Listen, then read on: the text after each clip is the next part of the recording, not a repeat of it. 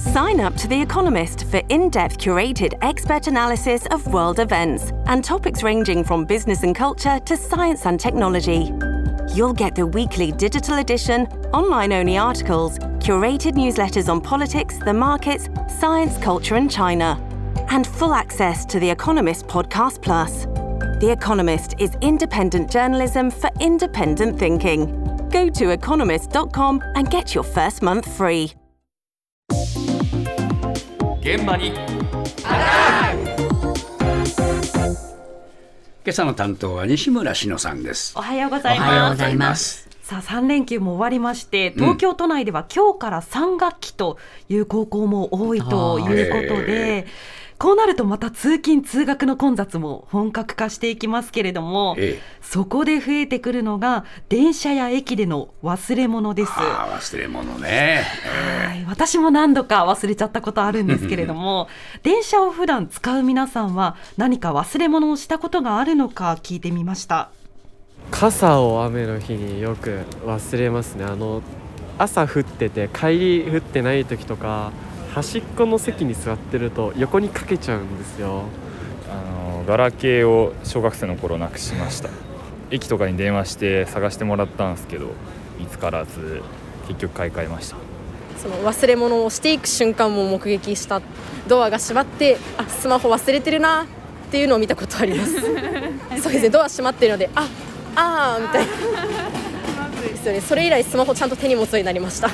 私も目の前で多分酔っ払ってる方でカバンごと置いて降りちゃった方がいて えーって思っちゃったんですけどそのまま行っちゃったので どうしたんだろうその後って思ったんですけど。飲んでるとな。結局こういうことになりますね。普段より忘れやすくなると思うんですけれども、今回ですね20人くらいに話を聞いて5人は電車に物を何か忘れたことがあると。そして忘れ物してるのを見たと、目撃したこともあるという答えもありました。はい。で傘とか携帯電話それから定期とか電車内でも手に持っているものの忘れ物が多いという印象でしたね。で電車内に忘れ物があった場合にじゃあどうしたらいいのか、え正式なルートですとまず落とし主は駅や忘れ物取扱所に対面もしくは電話で問い合わせをします。で落とし物を探す探す係員はどんな特徴のある何を落としたのか、ええ。まあ、色とか柄とか大きさとかですよね、えその情報の確認と照らし合わせて、ええ。一つ一つ時間をかけて探し出すんですよね。はい。で落とし物忘れ物って一つじゃないですから毎日、ね、たくさんの忘れ物がありますから、ええ。かなり時間のかかる作業なんですよね。で落とし主からしてもそれから探す係員からしても見つかるまでの時間をとにかく短くしたい、えで大変な作業を少しでも楽にしたいということで落とし物検索に関する新しいサービスの実験が来月始まるんであす。これから始まるのね、そうなんです、え一体どんな実験なのか京王電鉄広報部広報担当の山田義弘さんのお話です。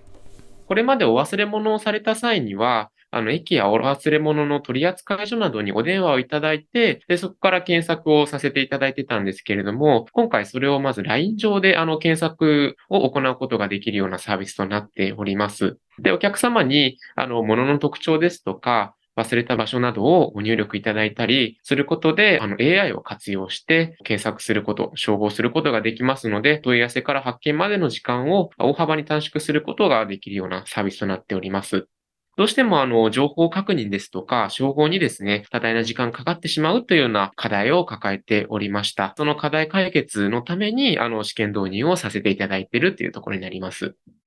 ああそう LINE を使おうということね。いやそうなんです、ええ。この LINE と AI を使うことで、ええ。まあ一気にこのスピードアップをしようと。あそんな実験なんですよね、ええ。簡単にどんな仕組みなのか説明しますと落とし主は LINE 上でサポートセンターとやり取りできるようになっていまして、忘れ物の特徴を LINE で伝えると AI が探してくれるんです。でもし見つかったら、AI が発見した忘れ物の場所ここにありましたよというのを係員に伝えて、で最終的に落とした人には LINE で教えてくれるんですね。でその場所に取りに行くとこれは便利になりましたね。そうなんです、こういった流れになりました。はい、なのでサポートセンターのスタッフが一から探す手間時間が省けるということなんですね。大部分を AI が担ってくれるということなんです。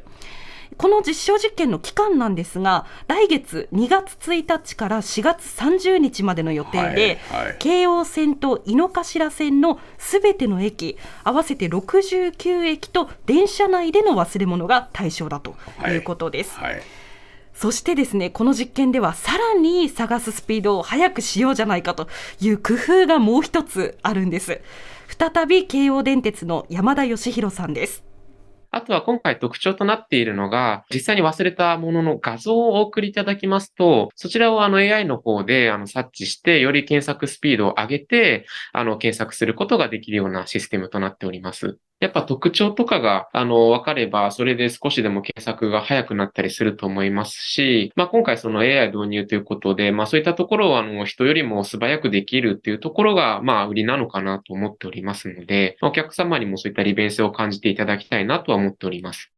うん、ということで AI による画像検索もできるんですよね。普段忘れ物しちゃったものの映像ってどうするのかね。そう事前に撮っとかなきゃ。ね、そうなんですないよね。そこがねちょっとまあ課題の一つかなと思うんですけれども、はいただ何にせよまあ鉄道会社にとっては忘れ物対応をしてくれる係員の負担をまあどれだけ減らすことができるのかという今回実験はチャレンジでもありますね。うん、LINE ね。携帯電話落としちゃったらどうなっちゃうんだ？これが心配になっちゃう、そうですよね。はい。まあ、この辺はね、えー、とにかく携帯だけはがっちりということになりますね。毎週月曜から木曜朝8時30分からお送りしているパンサー向井のフラット毎日を彩るパートナーの皆さんはこちら月曜パートナーの滝沢カレンです火曜パートナーのココリコ田中直樹です水曜パートナーの三田寛子です。そして木曜日は？横澤夏子です。ヤーレンズのデイ淳之介です。奈良原雅樹です。横澤夏子ちゃんとヤーレンズが各週で登場。今日も一日頑張ろうのきっかけはパンサー向井のフラットで